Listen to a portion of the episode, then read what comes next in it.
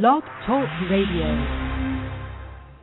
Good evening, everyone, and welcome to Addiction Treatments That Work.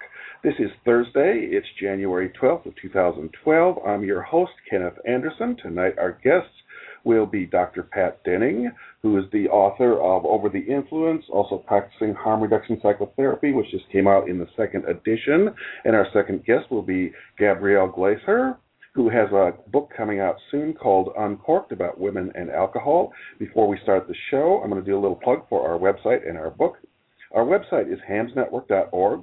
We are a free of charge lay led support group for people who want to make any positive change in their drinking habits, from safer drinking to reduced drinking to quitting altogether. The book is called How to Change Your Drinking A Harm Reduction Guide to Alcohol. It's available on Amazon. And for more information, you can go to hamsnetwork.org slash book. Our first guest is uh, Dr. Patt Denning from the Harm Reduction uh, Therapy Center in San Francisco. The new book, the second edition of Practicing Harm Reduction Psychotherapy, is out now. I've been reading through it. It is uh, the best book on addiction treatment, period. This is the one everybody needs to read to do 21st century addiction treatment. Welcome, Patt. How are you doing this evening? Wow, Ken, that was quite an introduction. Thank you. I'm I'm fine, and I'm uh, you know I am really excited about the book. It, I, to be honest, I'm mostly excited that it's finished. well, there's so many people out there that still have. I mean, so many counselors out there that still have the old idea that you have to, you know, beat people over the head with a baseball bat. That you have to force them. That you have to do bad things to them. Not just uh, in the professional world but uh, especially among lay people who watch these TV shows like Intervention and things like that, and get these mm-hmm. awful, all this awful misinformation, and this is actually the worst way to help people change. And you know, the best way is your approach. And tell us a little bit more about it. Well, you know, this is a pro- an approach that I and now my uh, other colleagues around the country um, have been developing over the past 20 years. And um, I started thinking about this because I was frankly appalled at the state of treatment as usual in the United States, where it it seemed fairly coercive. It seemed to be based on making people um, admit that they were powerless, which is one thing, but but the feel of it was that you had to admit that you were a bad person and that you couldn't run your life, and so other people had to run it for you. Um, and I just found that really unsavory. I also recognized that this wasn't. I would refer people to drug treatment, and it just wouldn't work. Um, so I I started looking around at, at alternatives, and what I was most surprised to find is that there really is an enormous body of actual research out there about clinical approaches to alcohol and drug problems, and none of it ever gets into a school program. I never heard it in my master's degree. I never heard it in my PhD program. And so I was kind of mad that, wait a minute, there really is something out there. We've known for close to 30 years now what actually helps people change um, drug and alcohol um, problems, and and it's not anything that has come um, to the you know up to the daylight. So that's where I really started from was to look at what we love to now call evidence-based treatments, and um, and and take a look at what works. And obviously, what we found is that what works is collaborating with people, offering people choices, respecting the choices they've made, and and then what I added into that was a combination of public health harm reduction principles and frankly good old standard psychodynamic treatment which which really speaks to the fact that you know we're ambivalent. We you know we you know whatever we do we have at least two or three opinions about it. Whatever we want to change we often also don't want to change. And and so taking that ambivalence as a natural human phenomenon rather than a sign of some disease or a sign of denial really helped me um, continue my work as a psychotherapist and just move it into the drug and alcohol arena. You know that people people know if they have a problem with drugs or alcohol. People don't want to have the problems that they have, and the the trick is to decrease shame, decrease stigma, develop some trust because frankly people who have misused drugs and alcohol don't trust professionals because they've been treated so badly in the past. And and to work hard to develop the trust so that the person will actually feel like they can they can tell their whole story to us. And it's that telling of the whole story that allows allows the person to make better decisions. And then we sort of come in with techniques and strategies and skills building and all that other good stuff. But it's really it, it's the the the relationship between the therapist or the counselor or the case manager um, and the person who's struggling. It's the relationship that has the most power for healing yeah the therapeutic alliance is getting talked about by quite a lot of people recently as really the most important thing of all. Mhm. Mhm. Yeah, and and I think that um you know that that what happens when when we're able to engage in that kind of an alliance is that um we we are are basically saying to the person I want to know who you are and I want to know what you think is important. I want to know what's hurting you. I want to know the whole picture. Um, and I'm not going to pass judgment on that. You know, unfortunately, a lot of times in in especially you know in training to be a psychotherapist, people are taught all of those things, and yet that door to empathy closes for drug use. Mm-hmm and it's it's as if all of a sudden people who are drinking too much or doing drugs too much all of a sudden they're they're different than the rest of us. And there's this us and them that takes over. And even therapists who've been trained to be respectful um often end up telling people what to do. You know, well, or punishing them mm-hmm. by kicking them out of therapy yeah, all too often the psychotherapists have been trained that okay, here's what you do when you're dealing with mental illness, with anxiety, depression, and when you have someone that reports substance abuse, what you do is you tell them to go to AA meetings and abstain, and you stop there and say, you know, unless you go to AA meetings and abstain, I won't work with you. Right. Right. And you know, many people find uh, AA is very offensive to their religious beliefs. There are also mm-hmm. people that uh, they're not comfortable in groups. Uh-huh, Lots of right. people don't want abstinence as a goal. They they want to change to use less, have less problems. Mhm. And mm-hmm. you know, being told, you know, because I've been in this uh situation over and over again when I was seeking therapy, and it would be, well, you have to go to AA, and I was like, right well, do you have any clinical evidence that's published in a peer-reviewed journal that says that uh, this is what I have to do? And it'd be right. Like, I come back the next week. right, week. and and now you're a difficult patient, Ken. hmm. So I come back the next week, and my therapist says, "Well, I asked an MD. He said he thought AA was good." Well, excuse me, I didn't ask you to give me somebody's opinion. You know, maybe he likes to vote for Republicans too, but that doesn't tell me. Mm-hmm. It's good for me. Mm-hmm. Right. Well, you know, and Ken, I think that that's. I mean, it, it's often a problem for professionally, you know, professional therapists, and particularly those who are, you know, who spent the most time in school and paid the most money for it. You know, mm-hmm. um, mm-hmm. like you know, psychologists like myself or psychiatrists. That there's a kind of arrogance that is bred into your training, and um and even though we you know at least therapists try to hide that i mean a lot of you know medical professionals don't try to hide it but there really is this idea i know what's best for you. And um and you should pay attention to me.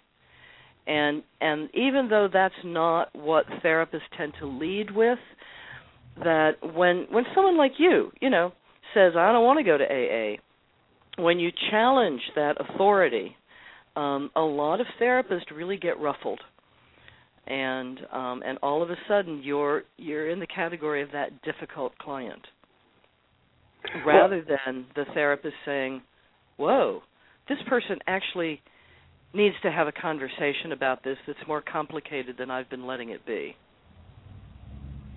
Yeah, all too often it seems like the therapist's education about drug and alcohol treatment is like, oh, one hour of being told refer them to AA, and if they say they won't go, it means they're in denial, and you have to push harder and keep pushing until they go, or mm-hmm. more likely they will just drop out. Now, I'm right. not saying you know that AA is is bad for everybody.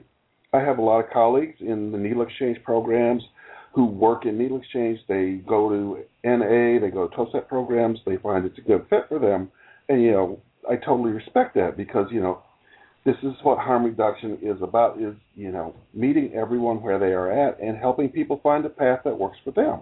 Mhm well and i think that you know unfortunately what has happened is that you know that aa and some of its offshoots you know started out as a spiritual fellowship to provide support. Mhm and what has happened now is that AA may still d- provide that in the individual meetings, but it's taken on this um, it, it's taken on this magical persona that somehow um, it, it's like you know what happens in AA meetings can be very helpful for some people. Mm-hmm. The ideology of AA as the only way that we're allowed to think about drug problems is a problem in this country and and that's where I kind of you know people sometimes say, well, you're bashing AA, and it's like I'm not actually bashing AA groups. I am bashing the ideology of AA that makes us have to all believe the same thing and makes this process of addiction all the same for everybody. That that sort of monolithic stance about addiction, which is embodied in the media um, you know portrayal of AA. That that's totally different than what actually happens in twelve step meetings. Mhm. Mhm. Well, when we say you know when we say some people are allergic to penicillin and they shouldn't have penicillin, we're not bashing penicillin. Right. right. Exactly. Exactly. Yeah. Well, you know, Ken. I mean, the other the other thing too is that um, you know to get a little more into into you know this this new book. Mm-hmm. Um, you know when i when my publisher asked um asked me to do a second edition he said you know it's been 10 years time to do a second edition. My first thought of course was over my dead body um but then um Jeannie Little who co-wrote Over the Influence with me said no no no we could do it together. So I said okay okay.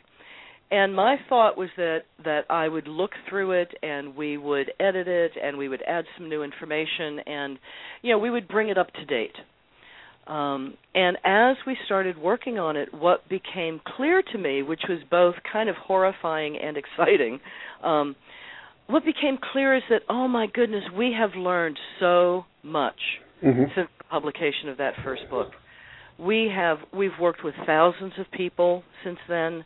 We've trained thousands of people.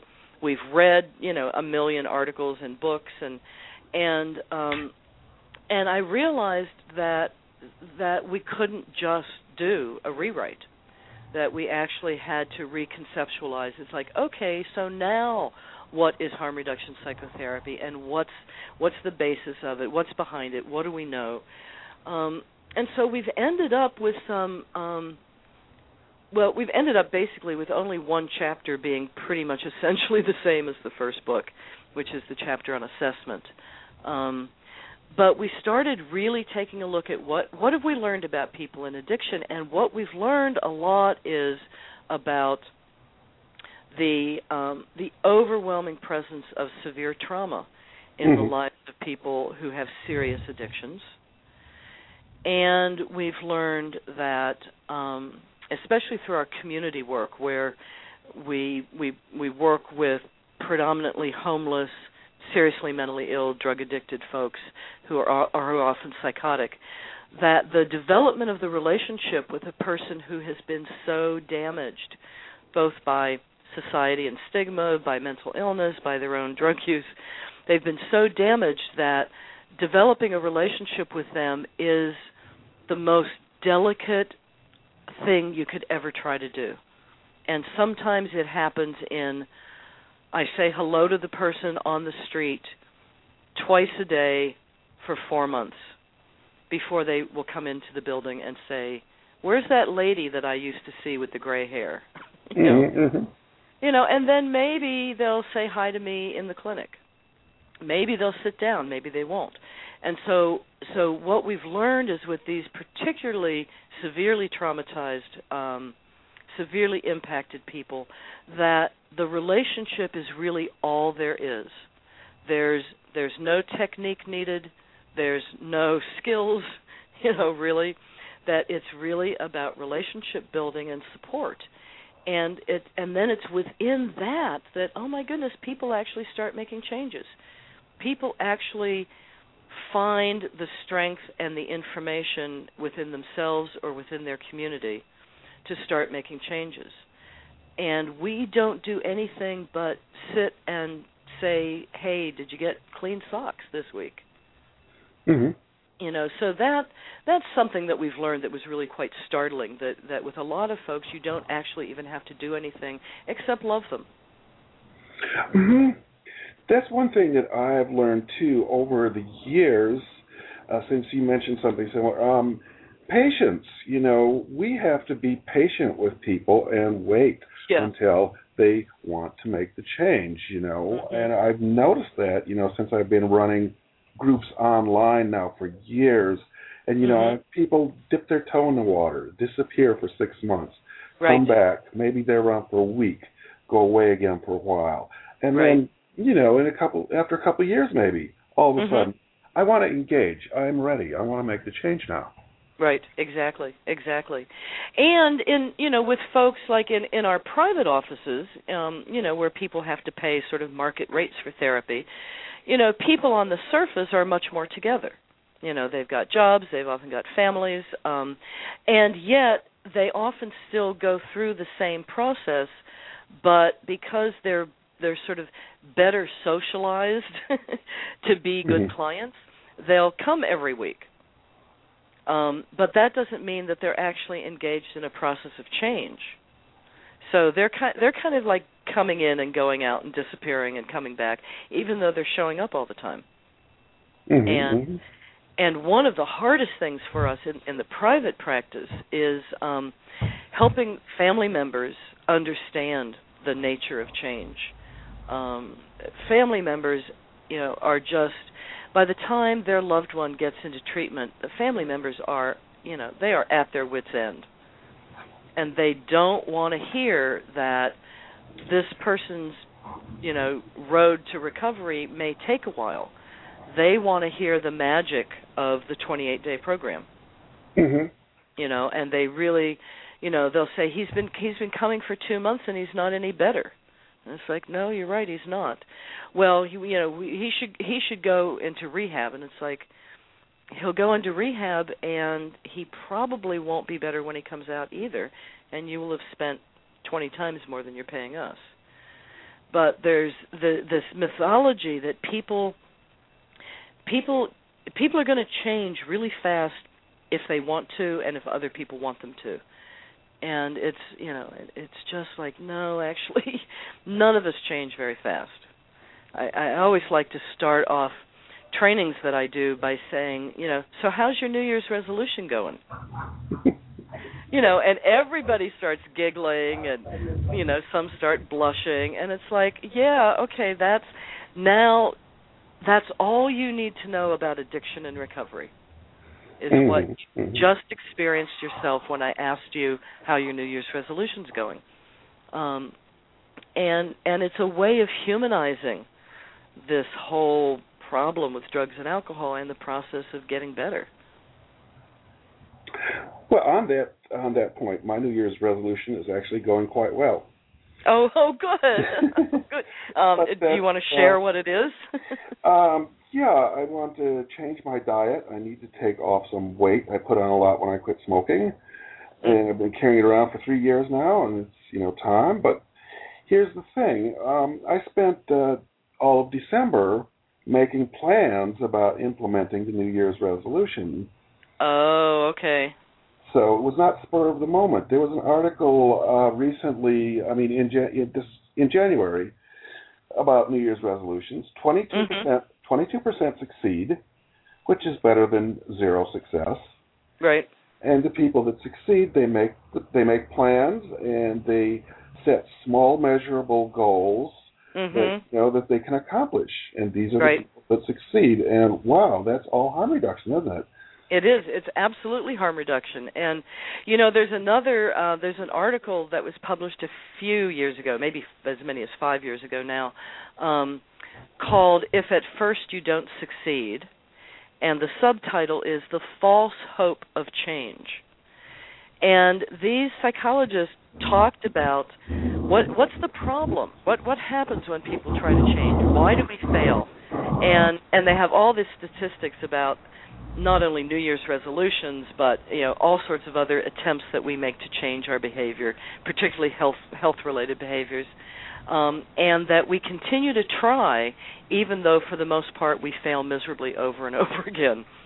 And and so what they said was that the reasons that we fail um, are there are three reasons. That one we um, we underestimate the effort that it's going to take to make the change. hmm We underestimate the amount of time that we're going to have to put that effort into it. And third, we overestimate the benefits. And I thought the third one was especially good because um because it's you know that that's part of it. It's true. It's like oh you know if i just do this then i'll you know i'll i'll be successful. If i just do this i won't have this anymore. And we get all excited about the benefits that we're going to reap and then sometimes that doesn't happen. And the the classic thing that i i like to say is sort of like okay yeah so i i can lose 40 pounds but i might still be ugly you know and it's like oh okay so losing 40 pounds might not you know get me my prince charming you know? Um you know so i think that there really is we really have to humanize this whole change process. And and like you said you can't just leap into it. You've spent a fair amount of time making plans.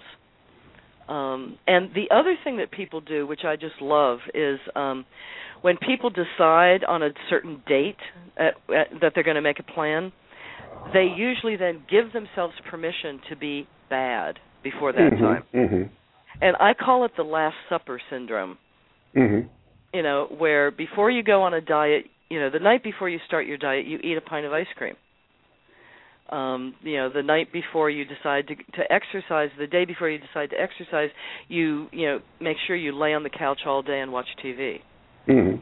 You know, and so there is this um th- there's this idea that we're going to be punishing ourselves by making change so we should indulge ourselves before we do it and it's it's really we're i mean and this is human nature this isn't just about addiction you know we're all a little crazy about um blaming ourselves for our problems and then thinking we can punish ourselves into solutions Mhm, mhm. Hasn't worked for me No, it doesn't work that way at all.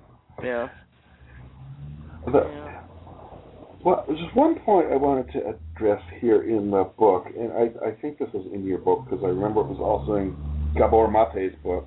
uh-huh Do you talk, do you talk about uh, about how environment turns genes on and off? uh-huh Yes, and how trauma affects genes. right right Yeah, Yeah, I thought that was and- really important. So. Mhm. You know, it it really is because it helps explain um why somebody is more vulnerable to developing an alcohol or drug problem than somebody else. Um and you know, of course, uh, you know, since I really believe that you know, what we call addictions are biological, psychological and sociocultural, they're not diseases. Um I've already thought that. You know, it's like there's always biopsychosocial causes to it. But um you know so it doesn't surprise me that people are very different in their how they end up with a drug or alcohol problem but there is so much research now and so much clinical experience about what happens to the brains of people who've been seriously traumatized that it's um you know it we cannot ignore it anymore in doing treatment um that that we've all we've known for a while that that experience can turn on or off certain gene expressions. And in particular with trauma, what happens in the brain is that because the brain under trauma is releasing chemicals that are part of the stress, you know, the, the fight flight response, those chemicals then block the expression of other genes that turn on the self soothing and the pleasure chemicals. So, what we've got then from early in life with people with chronic trauma is that they're being overly stimulated for their fight flight and understimulated for soothing and pleasure. And all and we start seeing that in behaviors by the time a kid is 3. You know, certainly by the time a kid is 10. And and what happens as as kids move out in the world with not being you know with being overly reactive with you know being unable to soothe themselves unable to feel a lot of pleasure is that they start looking for it. And one of the best things to find is drugs or alcohol. And drugs or alcohol start replacing the pleasure chemicals and the chemicals that soothe you and it's really hard to it's hard to put them down if you've just experienced relief for the first time in your life Mm-hmm, and mhm. so one of the things we have to be very aware of then in treatment is that the person's natural tendency is going to overreact to bad feelings. And so part of what we have to do in treatment is to make sure that the treatment doesn't doesn't overly bring up bad feelings. You know, it you know, we've all as therapists we've always thought, "Oh, you've got to really dig into it and you know, get down there and, you know, feel your pain and do this and do that." And it's like, "Mm, no, no, no, no. Let's wait a minute here. When we're Mhm, talking mhm. about people with trauma, digging in just takes the scabs off. And it it re-traumatizes people. And we have to find a way and this is where more somatic, more body-based approaches come in. Um, we have to help a person find and develop their own resources to calm themselves down before we let them talk about things that are upsetting. And that's really been the revolution in psychotherapy, not just with addiction, but you know, psychotherapy in general over the last five or ten years, is that we have we have to stop asking people to talk about their trauma and start helping them not talk about it. Start help them you know get their bodies calm enough that they're not spewing out all of these danger chemicals in their brain all the fight flight stuff. And once you can help the person train themselves to do that then they may be able to go back and talk about the trauma. But you know what sometimes they don't even need to. Mhm, mhm. You know, there's there's there's no need to talk about it because now they've mastered they've mastered that their their horrible traumatic reaction. So they don't they don't need to go revisit it. So that's really been the revolution and and there's a lot just an, a lot about trauma and the treatment of trauma in in this new book because we've just we've just been so convinced that um that this is also another reason why harm reduction is essential in a treatment model because it's so gentle. Mhm, mhm. You know, and Uh, confronting people and pushing people and making them write down their autobiographies, you know, is is very hard on people and is probably contributes to why even our newer drug treatment doesn't work so well because we incorporate what we think is trauma work into it by having people talk about their trauma and then they're just triggered all the time. Mhm. Yeah, lots of people say, you know, I left my psychiatrist office after I uh told about my traumatic childhood and I went out and got a drink because I Absolutely. Absolutely. terrible. I would too. I would too.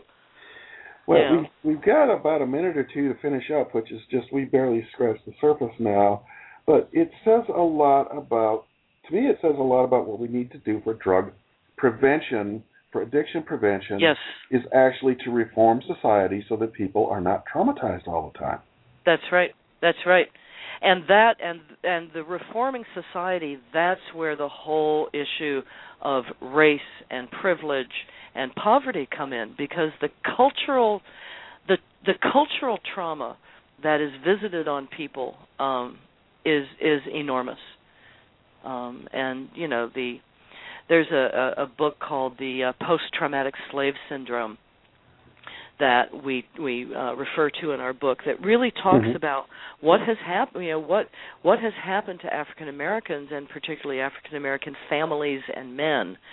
You know what has happened as a result of PTSD from slavery era, and how has that how has that you know sort of helped generate a, a, a culture of both violence and drug addiction. So I think yeah we we really need yeah I'm a child of the 60s. I always think the first thing to do is transform society. well, it looks like the evidence is uh, going that way too. And now Yep. we're going to have, we're going to have to bring on our second guest that we've already gone through our first segment that we went so Okay. quickly. But thank, Thank you so, much, Ken. It's always wonderful to have a discussion with you. It's been great to have you on the show, and I want everyone out there, if you're a counselor, a therapist of any sort, you have to buy a copy of the second edition, Practicing Harm Reduction Psychotherapy. It's a brand new book. It's uh, if you have the first one, it's not adequate. You got to get the second. It's a brand new book. Thanks. And the website is harmreductiontherapy.org. All right. Now Okay, Ken. Okay. Bye. Bye. Now we're going to bring on our second guest here is Gabrielle Glaser, who uh, has a book coming out soon called Uncorked. It's about uh, women and alcohol. And Gabrielle, can you hear me? I can. Can you hear me? I can hear you fine. Great. Hi, Oh. Ken. Hi, how are you doing tonight? Good. Thank you. How are you? I'm good. I'm good. We've talked about the book before, so I'm just going to let you get started off here. What got you interested in the topic of women and alcohol? Well, I'm a journalist, and for most of my career, I've covered the intersection of health and culture, and in particular, women. And so, whether it's fertility, whether it's fertility issues or balancing work and life, um, I've I've always taken a particular interest, and of course, I'm a woman, woman myself. And a couple of years ago, I I really started to notice a, a big shift in how women were drinking and joking about drinking, talking about drinking, and I had a, a, a, a my third child ten years ago, about ten years ago, and I got as baby gifts, I got a lot of alcohol, and it was a bad time in New York City at that time. It was right after nine eleven, but still, I, it was just kind of an odd thing to get as a baby gift um uh, especially as a mother and it kind of stuck in the back of my mind that gee maybe there's something that's really changed in in the culture at large and not long after that i i moved back to the west coast where i'm from and there had been no you know no no attacks on american soil on the i mean on on on uh, buildings in the west coast and women were still drinking in the same way and joking about their drinking and and it it just seemed to be sort of bubbling up no no pun intended really. And um papers would cross my desk press releases would cross my desk i would cover you know drunken accidents in which young girls had been involved and older women had been involved and it just kind of started sticking with me and a couple of years ago i've written books before and a couple of years ago an editor approached me with an idea, the idea to to explore it, and so and so here I am, and I'm working on some edits now, and should be in galleys soon, and hope to to hold a copy of it in my hand. It's actually not a messy manuscript.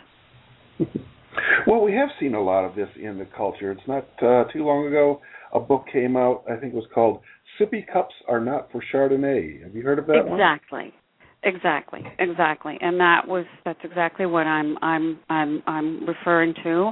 But it's not just that. You know, on Facebook there are there's a, a group that has a couple hundred thousand, at least a hundred thousand, more than a hundred thousand members. It said, uh, and it's a group called I if I I if I don't get my wine, I'm going to sell my kids. And I started seeing T-shirts that said "Don't ask me anything." I had book club last night with wine bottles kind of uh, uh, askew on on the embossed on the front of the t-shirt. I mean, it's it was sort of a wink wink um gosh, our lives are so uh, crazy. We have to have this release valve. And you know, I, I was listening to your earlier guest, to Patt Denning, speak about the about culture and privilege, and of course, this is there's a lot of drug addiction in, uh, across all cultures, but in particular, this type of of drinking um, that I'm talking about, it may not necessarily be alcohol dependence, but this sort of serious daily drinking tends to be among women in uh, upper socioeconomic, and it's men too, but but it's really growing among women in higher socioeconomic brackets. Okay, um, did you do research on that, or did you find? Oh uh, yes, I did. I did. I did quite mm-hmm. a lot of it, and even just yesterday, a big study came out that looked at 450,000 Americans. It was a survey the CDC did. Exam and it, it was a random telephone calls that included younger people because for the first time this study uh, included cell phone numbers, random cell phone numbers. So they got mm-hmm. a really good sampling of both older people and younger people. And what was really surprising is that they found alcohol correlated directly with income. And some people believe there. I mean, that certainly that's been noticed before. Some researchers suggest that college campuses, and you and I talked about this earlier this week.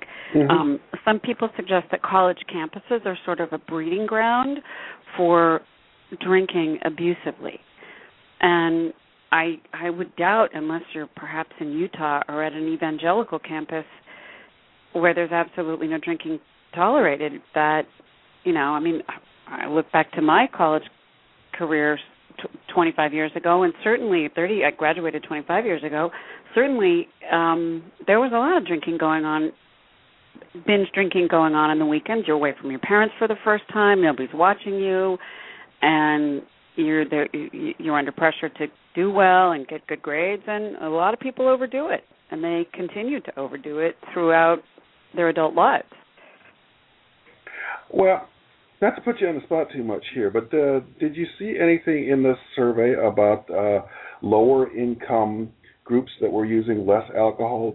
Would they, for example, tend to use other drugs more, or would they tend to be more religious and have more prohibitions, or was there nothing like that that you saw in the survey? Oh, and, and, and I'm right now. I'm looking at this study, and in in particular, again, I I focus on alcohol specifically. So I wasn't looking at other drugs, but in general, yes. The more religious a person is, the more likely they are to be an abstainer.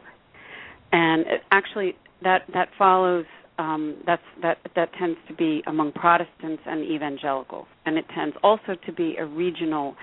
Um, uh, a, a, a regional difference. For example, there are far more people who abstain regularly in the South than there are in on either coast or in Wisconsin, which is again something that we discussed, and, and it's something that this CDC study found yesterday that the highest level of binge drinking, and you know everybody knows this. I'm not telling any secrets here. Um, is in Wisconsin.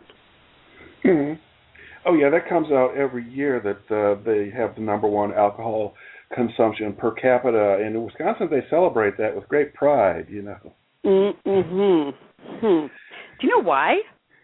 Uh, um, do I know why they have such a high consumption, or why they? No, no, no. Do you know why they celebrate it? Um, well, it's it's looked at something to be proud of in Wisconsin that you can drink a lot. At least a lot of people yeah. that feel that way. Um, there's a great piece on YouTube by Lewis Black, the comedian, called "Drinking in Wisconsin," which our listeners can look up, and you can look up after the show. It's hysterical. Uh, but he concludes by saying, you know, you guys are not alcoholics, you're professionals. oh, that's funny. That's it's funny. a I'll look very funny piece, but you know, when I was in Wisconsin, you know, tap beer was twenty five cents. Wow. Yeah, so there was an incentive. Of course, the brewers make it. Um, I guess you just answered my question because there are so many brewers there and breweries that there's an incentive to to drink more of it. It's cheap and um why not?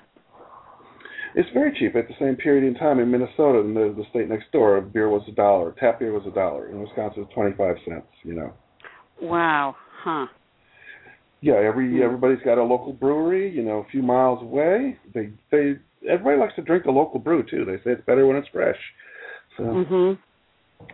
But we're getting really far afield now. Let's get Yes, back. we are. Um, yeah, because I think often, well, I'm just speaking uh, impressionistically now, not from surveys, but I think a lot of times in people with lower incomes, you have people that are more strictly religious and maybe Correct. have more, No, there's no doubt. There's no doubt about that. Yes, absolutely. and they maybe have more prohibitions. There's another interesting study from the 60s. Uh, Cahalan and Room looked this up sometime, where they found that uh, the Protestant religions that condemned drinking had the most abstainers and the most alcohol dependents, and the fewest moderate drinkers. So it's, Oh, that doesn't surprise me at all. Yeah, It, it really that doesn't surprise me at all. I saw a study the other day. It, it wasn't a uh, it was a survey. It wasn't a study. It was a, a you know a, a, a, a uh, I don't know if it was a telephone survey or an online survey, but it was of evangelicals, and of those who six out of ten said that they did not drink, hmm hmm and even though their religions may have prohibited alcohol in general, so Baptist, Southern Baptist, um, I, does does Meth, do Methodists pro, prohibit alcohol? Do you know? um, I can't remember. yeah, I, I I can't remember. I can't remember either. But in, in any at any rate, um, e- even among the the the ten, you know, if if four out of ten are drinking and they're they also said oh well we drink only on special occasions we drink but you either prohibit or you don't prohibit you Mhm. know so um that to me was a little bit i just i just wondered if everybody was really truly um telling the truth on that Well, you found also in the Cahalan and Room study that uh, liberal Protestants, where uh, drinking was accepted, had lots of moderate drinkers, not many abstainers, not many with alcohol dependence. Um, the same with Italian Catholics. There was a lot of moderate drinking. The Irish tended more to, you know, have the alcohol as the devil and would either be lots of abstainers or lots of heavy drinkers. And I think that remains true today. I actually have a, a book on my desk that's really fascinating. It's about the sociocultural rules of of or, or sociocultural not rules, but it's a sociocultural look at who drinks more and why. And there's a reason for that. You know, people will look and say, I know, referring to your earlier conversation about about the the quote unquote gene for alcohol, but or gene for alcohol dependence, but and you know people will say oh well you know i'm irish of course i got to watch watch it. You've got to you know you always have to be careful the the irish genes you got to be careful. And actually there is just as Patt was saying and just as we know there are actually really strong sociocultural roots to irish drinking patterns. When Mhm. the english invaded ireland one of the only places where men could could speak Celtic freely was in a pub. There were no prohibitions on drinking, and while they were occupied by the British, they they they needed some sort of release. They were being treated cruelly, and they couldn't speak their own language, and it was tolerated by by their families, by the church, by by um, Irish society as a form of acceptable rebellion. Mhm. And so and that just kind of got passed on. And I, I think it's a really I think it's really interesting to, to, to understand and that's what I really tried to get into in the book. It's really very important to understand the historical relationships that we as a nation and and in particular as our, our, our own ethnicities, what our own relationship is with alcohol. What does this mean to us? What is it? Is it celebrated as an integrated part of of our of your family's culture, or is it something that's to be um, prohibited and forbidden at all costs? It's the devil, as you say. It's it's terrible, or is it? You know, I mean, you look at the French and the Italians, and and they have the highest alcohol consumption of of anybody on earth, and yet relatively uh, they do have a high rate of, of liver problems but uh, not not compared to cultures. I mean, but less so than in cultures where there is more moderate drinking and more. Uh, I mean, uh, less moderate drinking and far more binge drinking. In other words, it doesn't necessarily correlate. Yes, there's a high rate of drinking. There's also a high rate of liver damage, but it nowhere near correlates. The rate of liver damage nowhere near correlates to the rate of liver damage in countries where there's a high rate, high abstention rate, and a very high binge drinking rate. Mm-hmm. Do you well, follow? Before, yes, absolutely.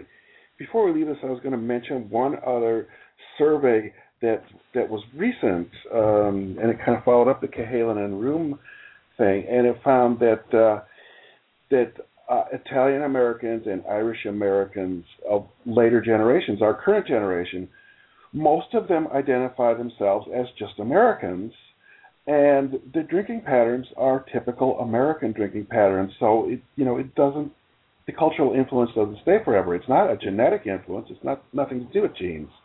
But the yeah, I would uh, submit mm-hmm. to you um, the Jersey Shore. Mm-hmm, mm-hmm. You're supposed to you're you're supposed to laugh. Do you, do you are you familiar with this this television show where mo- I think that the pretty much the entire cast or the majority of the cast is Italian American, and yeah, I mean you're absolutely right. They're they're certainly not drinking in um traditional Italian. They consider themselves Italian, and they are Italian American, and they're very proud of that. But they're not drinking in in any way that's resembling traditional Italian uh um, consumption patterns. Not not in the slightest. Yeah, I have to say I I gave up television about 25 years ago because it was too addictive for me. It was mm-hmm. it was an addiction I could not control, unlike alcohol, which I did better with controlled drinking. With television, I could not do controlled television watching, so I'm kind of I'm kind of out of it on this Jersey Shore stuff. Well, as a resident of New Jersey, it's really uh, I don't I've only watched it once for about five minutes, but as a resident of New Jersey, I have to say it's it's a little bit hard to escape. Um, it's kind of it's kind of everywhere, and the cultural references are are pretty um, uh, um, they're pretty uh, uh, fast and loose. Even our our governor is uh, distressed that this somehow represents the, the people of the of, of the state of New Jersey, the fine state of New Jersey. Okay, I want to go on to another topic because I believe your book talks about uh, Alcoholics Anonymous and uh, women and AA. Yes, indeed, it certainly it certainly does. Um, I'm a normal drinker, and I don't I didn't have any experience with AA, and when I started looking at this, you know, cultural notion of women drinking more than ever before, which in fact was was uh, uh, borne out by statistics, certainly by what people tell federal researchers, what people tell Gallup pollsters. Um, now, almost two thirds of, of women in the United States say that they are regular drinkers. Now, a regular drinker can be anybody who drinks a glass of wine on a Friday night with dinner to somebody who drinks two glasses of wine every night with dinner.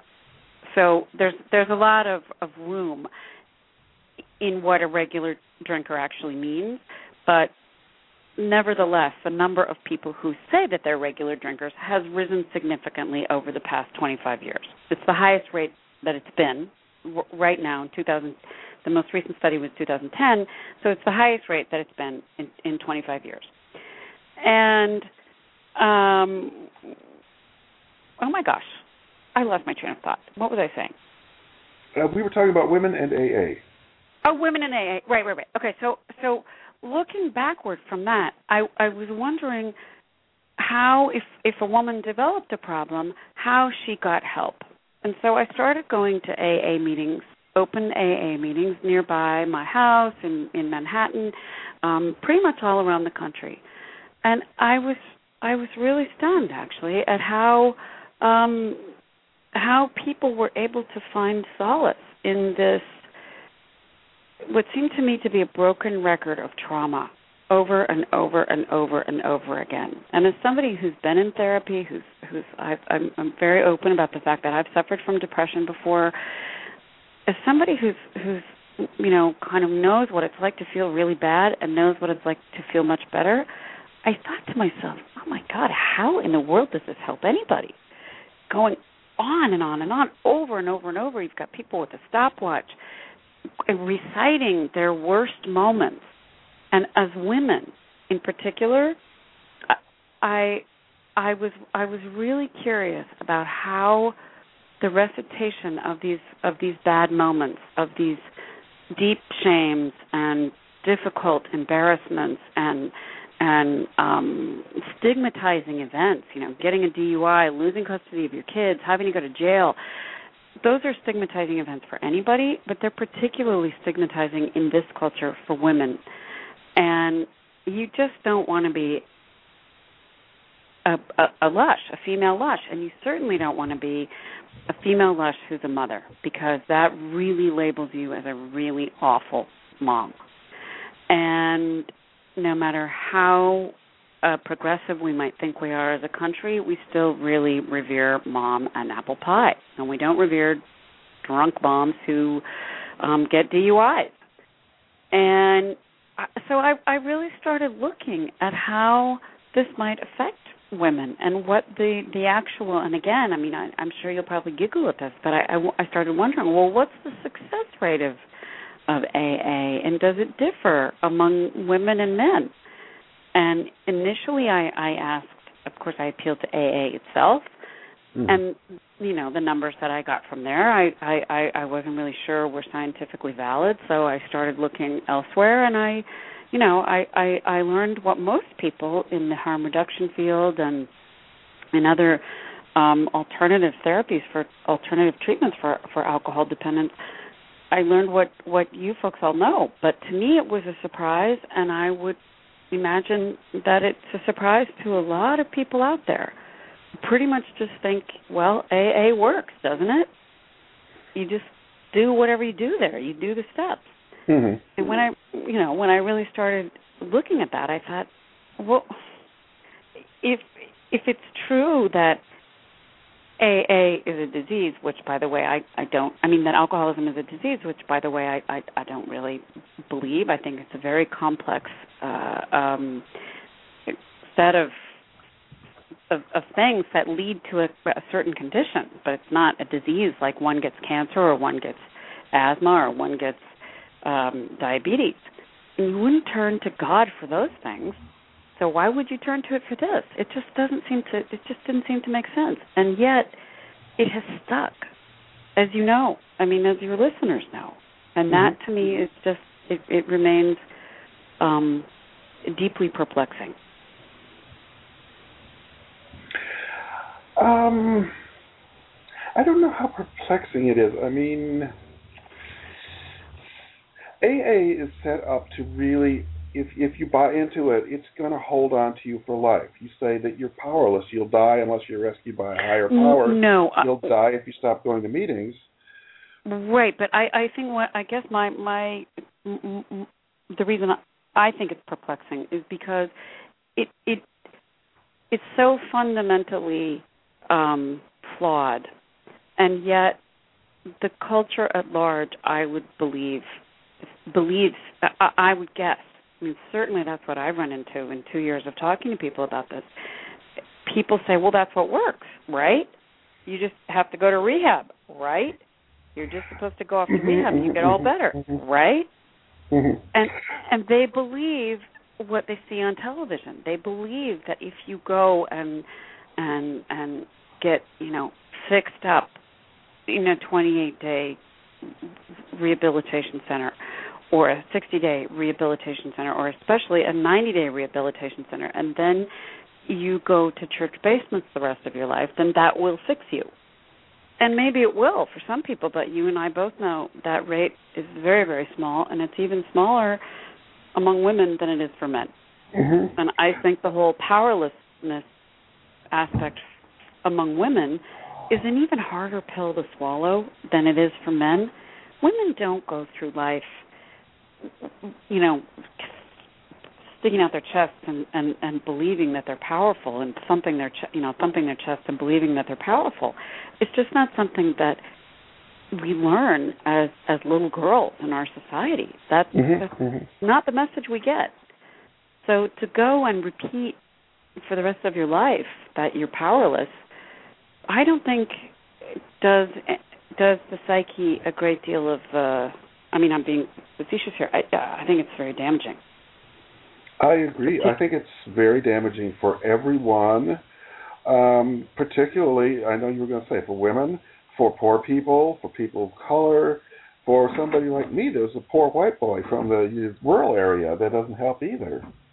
Well, I agree. You know, and I, I, I think that the, the the highest success rate, and again, this is completely anecdotal, is among college educated or you know educated middle class white Protestant, Anglo-Saxon Protestant men who, who are from the Midwest. And if you're outside that paradigm, as you were, because it, and, and particularly people who live in in in um, cities and towns, and you were up, you know, you were away on a on a farm, and you didn't have access to to. I mean, you were telling me, you, you know, you got your mail order books, and mm-hmm. you were. uh a, an anomaly in your own household, and it doesn't really it doesn't really work for people who are outside the paradigm of what 1935 mm-hmm. America looked like.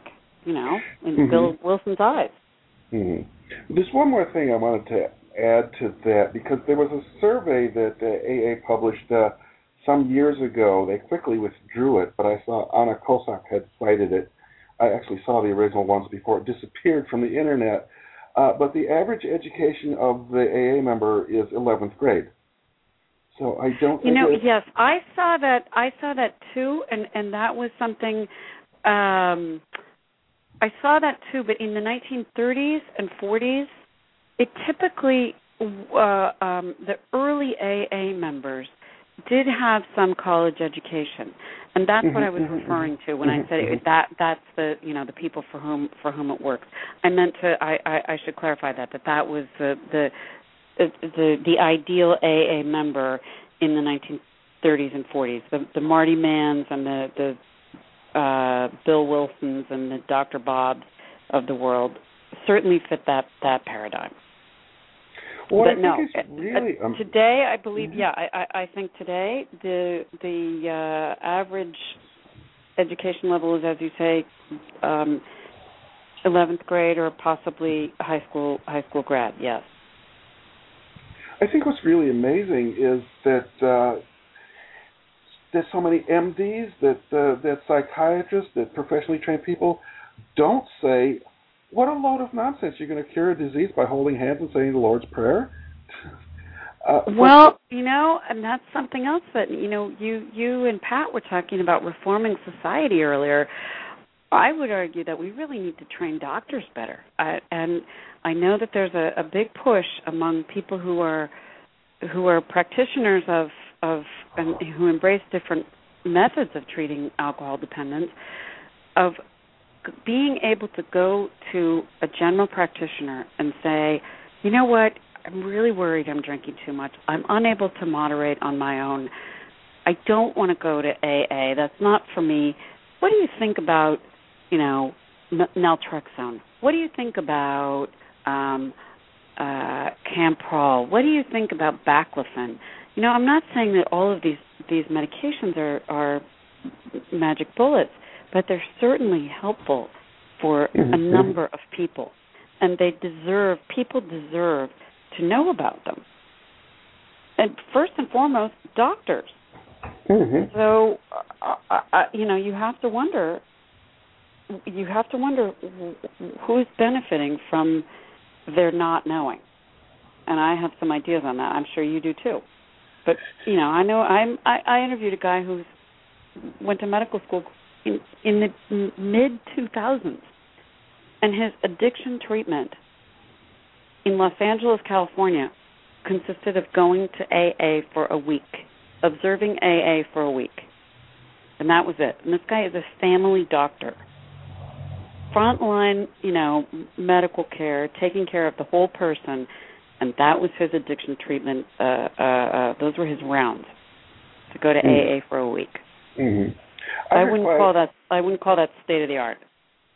I heard quite a few uh, where the uh, the uh, training they got in addictions was one hour of their Mm-hmm. entire course, and they were told to refer people to AA. And if people Mhm. refused to go, that meant that they were in denial, and you had to Right. force them and you know cut off their medications or something if they refused to go to AA. Threaten them, Mhm. And that was it. Mhm. No, I've I've I've uh, I, I've I've heard that. I've heard that as well. In fact, um, I know a guy of a, who was on um, um, uh, his wife threatened to tell. He was a doctor, and his wife threatened to tell the medical board if he didn't go. So, well, Marty Mann and the National Council on Alcoholism did an amazing selling job. Uh, they did an amazing. They were they were job. masterful. hmm They were absolutely masterful, and I I think we see the the the fruits of that labor still today in so many so many uh so much pop pop culture i mean that you know from from movies that stretch back to if you look at movies from the 1930s just after prohibition was repealed drinking was a fun activity the thin man movies and Mhm. wc fields drinking was was a, a a comedic prop and by the mid 1940s it, drinking was the devil drinking was something that was only going to bring you terrible, terrible, terrible pain, especially if you were a woman. Or drinking Oh. to excess, I should say. Oh gosh, now you reminded me of a commercial that ran when I was like ten years old from Mhm. Al-Anon or somebody. Uh, they they were Mhm. showing these clips from these classic films of uh, you know W.C. Fields and Laurel and Hardy, you know, with the drunk scenes. Mhm. and then they would cut to uh, a father sitting in a chair with a glum, depressed look on his face, holding a glass of booze, and his his son is saying, "Daddy, Daddy," and then the voice comes up, "Maybe drinking isn't so funny anymore." Oh man, that sounds like uh uh the temperance union brochures that that the school moms used to pass out to these poor immigrant kids whose parents by the way were drinking moderately at home uh you know i mean these these brochures that the, these kids and these and the temperance pledges that these poor little kids would have to sign educated them. And this was by the way this was something that was passed by congress in the um just before prohibition. It was a kind of bone thrown to the temperance workers or temperance union rather. And it told children that their hearts could explode if they drank alcohol if alcohol passed their lips but alcohol would um uh weaken the heart muscle and to the point of of the heart literally imploding within within the body.